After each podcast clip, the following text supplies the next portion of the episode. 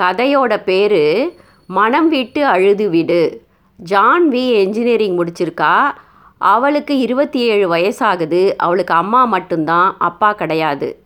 இதே ஊரை சேர்ந்த தனுஷை ஜான்விக்கு கல்யாணம் முடிச்சிருக்காங்க. ஜான்வியோட குடும்பம் ஓரளவுக்கு வசதியான குடும்பம் தான் தனுஷ் தன்னோட தந்தையார் செஞ்சுக்கிட்டு இருக்க அதே ரியல் எஸ்டேட் பிஸ்னஸை செஞ்சுக்கிட்டு இருக்கான். ஏகப்பட்ட நஷ்டமாயிடுச்சு அவங்களுடைய பிஸ்னஸில் ஜான்விக்கும் தனுஷுக்கும் திருமணமாகி நாலு வருடங்கள் ஆனாலும் அவங்களுக்கு குழந்தை இல்லை. ஜான்வி தன்னுடைய பிறந்த நாளை கொண்டாடுறதுக்காக தன்னோட தாயார் வீட்டுக்கு கிளம்பிக்கிட்டு இருக்கா. அவளோட அம்மா வீடும் இதே ஊரில் தான் இருக்குது அப்போது தனுஷோட அம்மா ஜான்வி கிட்ட வராங்க. இந்த முறை உங்கள் அம்மா வீட்டுக்கு போனீன்னா ஒரேடியாக ரெண்டு லட்ச ரூபாய் கேட்டு வாங்கிட்டு வா. என்ன? அப்படின்னு சொல்கிறாங்க உடனே ஜான்வி முறைக்க ஆரம்பிச்சிடுறா அவங்கள பார்த்து. என்ன முறைக்கிற? ஆ? உன்னோட மருத்துவ செலவுக்காக தான் வாங்கிட்டு வர சொல்கிறேன் குழந்தை இல்லாமல் டாக்டர் டாக்டராக தெரிஞ்சுக்கிட்டு இருக்கீங்க. எப்போ தான் குழந்த பிறக்கும்னு தெரியல. அப்படின்னு கடுமையாக சொல்கிறாங்க உடனே ஜான்வி சொல்கிறா நீங்கள் பண்ணுற அட்டகாசத்தில் எனக்கு குழந்த மேலே இருக்க ஆசையே போயிடுச்சு. எனக்கு குழந்தையே வேணாம். என்னை விட்டுடுங்க. இந்த நாலு வருஷத்தில் எவ்வளோ பணம் வாங்கிக்கிட்டு வந்து எங்கள் அம்மா கிட்டேருந்து உங்ககிட்ட கொடுத்துருப்பேன். எனக்கு செலவு பண்ணுறேன் மருத்துவ செலவு பண்ணுறேன்னு சொல்லிட்டு உங்களோட வட்டியை கட்டுறதுக்கும் கடனை கட்டுறதுக்குமே பணமெல்லாம் செலவு பண்ணிடுறீங்க. இந்த முறை நான் வாங்க மாட்டேன் இனிமேல் ஒரு பைசா கூட எங்கள் அம்மா கிட்டேருந்து நான் வாங்கிக்கிட்டு வரதா இல்லை அப்படின்னு சொல்கிறான் உடனே தனுஷோட அம்மா கோவத்தில் கத்த ஆரம்பிச்சிடுறாங்க. குழந்த வேணாமா? நீ யாரடி அதை முடிவு பண்ணுறதுக்கு எங்கள் குடும்பத்துக்கு ஒரு வாரிசு வேணும்ல?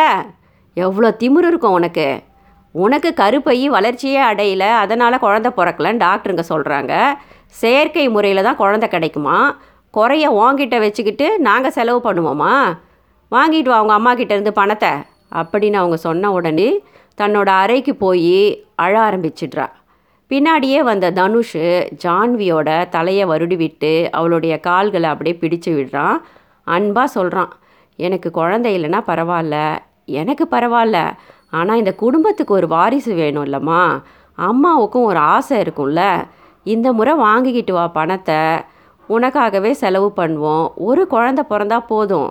நம்மளை யாரும் கேள்வி கேட்க முடியாது. அப்படின்னு அவன் அன்பாக சொன்னதில் ஜான்வி அப்படியே உருகி போயிடுறா. அன்று மாலை ஜான்வியோட அம்மா வீட்டுக்கு ஜான்வியும் தனுஷும் போகிறாங்க ஜான்வியோட அம்மா ரொம்ப சந்தோஷப்பட்டு போகிறாங்க தன்னோட மகளுடைய பிறந்த நாளை கொஞ்சம் நல்லா கிராண்டாக கொண்டாடணும் அப்படின்னு நண்பர்களையும் முக்கியமான சொந்தக்காரர்களையும் அந்த மாலை சிற்றுண்டிக்கு அவங்க அழைச்சிருக்காங்க. ஜான்வி மாடியில் இருக்க தன்னுடைய அறையில் ரெடி ஆகிக்கிட்டு இருக்கா. அப்போ ஜான்வியோட அம்மா ஒரு புடவையை எடுத்துகிட்டு வராங்க. ஜான்வி கிட்ட சொல்கிறாங்க ஜான்வி உன் கலருக்கு இது ரொம்ப நல்லா இருக்கும்டி இந்த புடவையை கட்டிக்கிட்டு வா. அப்புறம் இந்த நகையை போட்டுக்கோ. இது என்னோட ஆரம்தான். ரொம்ப வெயிட்டாக தான் இருக்கும். இது ஒன்று தான் என்கிட்ட மிஞ்சினது. என்ன? அப்படின்னு சொல்கிறாங்க உடனே ஜான்வி சொல்கிறா பீரோவில் வச்சிருமா. நான் முகம் கை கால் கழுவிக்கிட்டு வந்து புடவையை கட்டிக்கிட்டு போட்டுக்கிறேன். அப்படின்னு. பின்னாடியே வந்த தனுஷு அந்த நகையை பார்க்குறான். என்ன நினச்சானோ தெரியல. ஒரு கவரில் அந்த நகையை எடுத்து வச்சு தன்னுடைய பேண்ட் பேக்கெட்குள்ளே வச்சுக்கிறான். அவனுடைய நினைப்பு என்னன்னா கூட்டமாக இருக்கிறதுனால நகை திருடு போனாலும் யார் எடுத்தாங்கன்னு தெரியாது அப்படிங்கிறது தான் அவனுடைய எண்ணம். வெளியே வந்த ஜான்வி தன்னுடைய கணவன் கவரில் ஏதோ பேக்கெட்டில் வைக்கிறத பார்க்குறா உடனே அவன்கிட்ட வந்து எதையோ மறைக்கிறீங்க. என்னோட பர்த்டேக்கு தானே சர்ப்ரைஸ் கிஃப்ட் கொடுக்கலான்னு வச்சுருக்கீங்க. காட்டுங்க ப்ளீஸ் அப்படின்னு கெஞ்ச ஆரம்பிச்சிட்றா. அவன் எவ்வளவு தடுத்தும் அவள் விடுறதா இல்லை ஒரே பிடிவாதமாக அந்த கிஃப்டை பார்க்கணுன்னு ஆசைப்படுறா. கோவப்பட்ட தனுஷு அவளுடைய பின்னந்தலையை பிடிச்சி பலமாக தள்ளி விட்டுடுறான் அப்படியே பொத்துன்னு அந்த குட்டையான டீ டேபிள் முனையில் தலை அடிபட்டு கீழே விழுந்துடுறா ஜான்வி. அது கண்ணாடி டேபிளாக இருந்ததுனால அந்த டீ டேபிளும் அப்படியே உடைஞ்சு நொறுங்கிடுது. ஜான்வி ரத்த வெள்ளத்தில் விழுந்து கிடக்கிறா. பயந்து போன தனுஷ் அந்த படுக்கை அறையின் கதவை மூடிட்டு கீழே வந்து சோஃபாவில் மற்றவங்கள போலவே அப்படியே உட்காந்துக்கிறான்.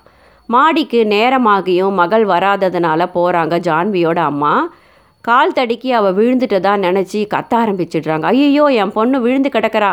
வாங்க வாங்க அப்படின்னு சொல்லிட்டு எல்லாரையும் கூப்பிடுறாங்க. தனுஷ் ஓடி போய் முதல் ஆளாக மனைவியை தூக்கி பெரிய ஹாஸ்பிட்டலில் சேர்க்குறாங்க. அந்த மருத்துவமனையில் இரண்டு வாரங்களாக ஜான்வி அப்படியே படுத்து கிடக்கிறா தலையில் அடிபட்டதுனால. ஜான்வியை செக் பண்ண டாக்டர்ஸ் சொல்கிறாங்க இவங்களுக்கு நினைவு திரும்புறது ரொம்ப கஷ்டம்மா. ஒரு நாள்லேயும் திரும்பலாம். ஒரு வருஷமும் ஆகலாம். இது மூளையில் அடிபட்டதுனால தலையில் அடிபட்டிருக்கு இல்லையா? அதனால் எங்களால் எதுவுமே சொல்ல முடியாதுமா. இதுக்கு மேலே நீங்கள் வீட்டில் கொண்டு போய் கூட பார்த்துக்கலாம் அப்படின்னு சொல்கிறாரு உடனே வீட்டுக்கு அழைச்சிக்கிட்டு வந்துடுறாங்க ஜான்வியோட அம்மா. வீட்டுக்கு வந்து ஜான்வி கோமாலையே மேலும் ஒரு வாரம் அப்படியே இருக்கா? திடீர்னு ஒரு நாள் ஜான்விக்கு மனம் ஓட ஆரம்பிக்குது.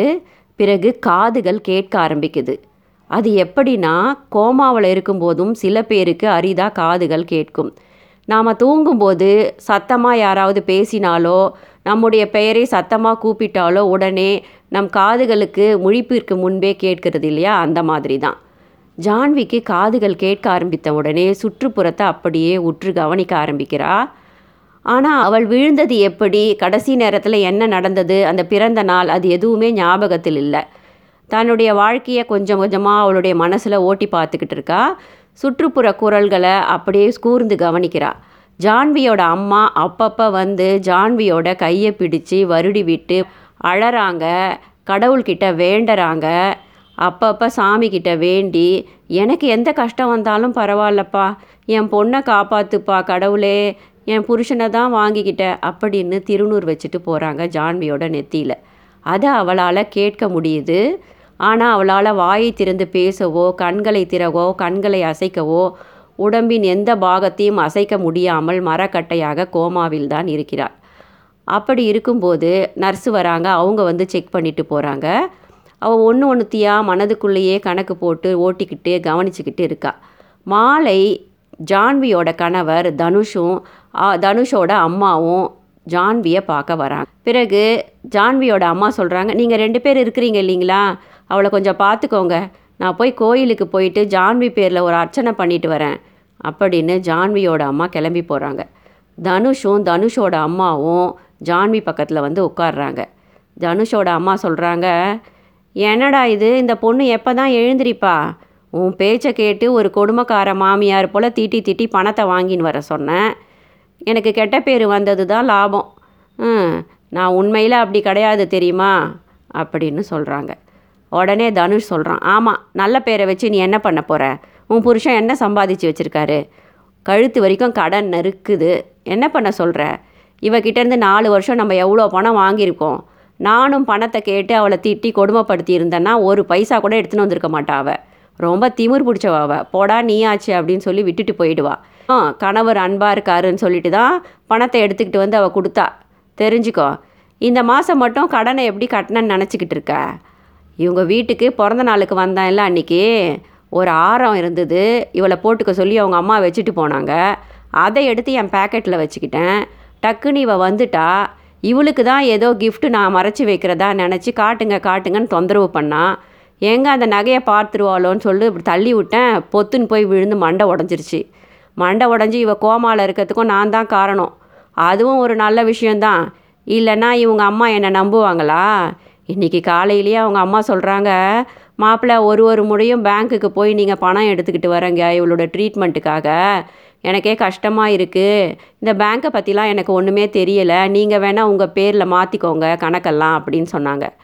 அந்த அளவுக்கு அவங்க வெள்ளந்தியாக இருக்காங்க. ஆளை பார்த்தியா இந்த பொண்ணை கவனித்து இதுக்கு உடம்பு சரியில்லைன்ன உடனே துரும்பாக இழைச்சி போயிட்டாங்க. இன்னும் எவ்வளவு நாள் இருக்க போகிறாங்க இந்த சொத்து இந்த பணம் வீடு கீடெல்லாம் நமக்கு தான் தெரிஞ்சுக்கோ. இவ எழுந்திரிக்கவே கூடாது. அப்படியே கோமாலேயே இருந்து செத்து போயிடணும். அதுதான் என்னோட ஆசை. தினமும் மாலையில் நான் எதுக்கு இங்கே வரேன்னு நினச்சிக்கிட்டு இருக்க நீ? தினமும் வந்து அப்படி இப்படி நீ இவளை பாதுகாக்கிற மாதிரி பார்த்துட்டு இருக்கா மாதிரி அவங்க அம்மா கிட்ட நடித்தாலும் இவளுக்கு கொடுக்க வேண்டிய மாத்திரைங்களை நான் கொடுக்கறதே கிடையாது. நைஸாக எடுத்துக்கிட்டு வந்துடுவேன் மருந்துங்களை கொடுத்தா இவ சரியாயிடுவா இல்லை? அப்படியா? அது எப்படிடா? மாத்திரைலாம் எப்படிடா இந்த பொண்ணு சாப்பிடுது? அப்படின்னு தனுஷோட அம்மா கேட்குறாங்க தனுஷ் சொல்கிறான் இதோ இந்த டியூப் இருக்குல்ல இந்த டியூப் வழியாக தான் கஞ்சி அந்த மாதிரி தண்ணியாக தான் எல்லாத்தையும் கொடுக்கணும். அதில் தான் மாத்திரையும் தருவேன். பாத்ரூம் கீத்ரூம்லாம் நார்மலாக தான் இருப்பாங்க. என்ன எழுந்திரிக்க மாட்டாங்க கண்ணை திறக்க மாட்டாங்க. இப்படியே இவ இருக்கணும். சரியே இவளுக்கு ஆகக்கூடாது. எவ்வளவு கறக்கணுமோ கறந்துடணும். இல்லைன்னா நம்ம கடனை எப்படி அடைக்கிறது? அப்படின்னு அவங்க சொல்லிவிட்டு கொஞ்ச நேரம் கழித்து ஜான்வியோட அம்மா வந்த பிறகு அவங்க கிளம்பி போயிடுறாங்க. ஜான்விக்கு வருத்தம் தாங்க முடியல. இப்படி ஒரு நம்பிக்கை துரோகத்தை அவள் எதிர்பார்க்கவே இல்லை. அவளுடைய மனசும் நெஞ்சும் துயரத்திலையும் துன்பத்திலையும் அப்படியே பாரமாகிறது. அதை வாய் விட்டு ஓன்னு கதறி அழணும்னு தோணுது. அவளால் அழ முடியல. அழ முடியாத காரணத்தினால துயரம் அவளுடைய நெஞ்சை அடைக்குது. அவள் கவனிச்சுக்கிட்டு இருக்கா கூர்ந்து காதுகளை வச்சு. அப்போ அவங்க அம்மா வராங்க. சுடு தண்ணி ஒத்தடம் உடம்பு முழுக்க கொடுக்குறாங்க ஜான்வியோட அம்மா. பிறகு அவளுடைய முகத்துக்கு சுடு தண்ணி ஒத்தடம் கொடுக்கலாம்னு அவளுடைய முகத்தை தன்னுடைய கைகளால் அப்படியே தடவி கொடுக்குறாங்க. தாயோட கை பட்ட உடனே ஜான்விக்கு அப்படியே மனம் குளிர்ந்து இந்த மாதிரியான ஒரு அம்மா கூட நம்ம வாழ கொடுத்து வைக்கலையே அப்படின்னு இறைவனை வேண்டா இறைவா எனக்கு அதுக்காகவாச்சும் உயிரையும் இந்த உடம்பையும் திருப்பி கொடு அப்படின்னு மனம் உருகிறா. அவளுடைய கண்கள்லேருந்து கண்ணீர் வர ஆரம்பிக்குது.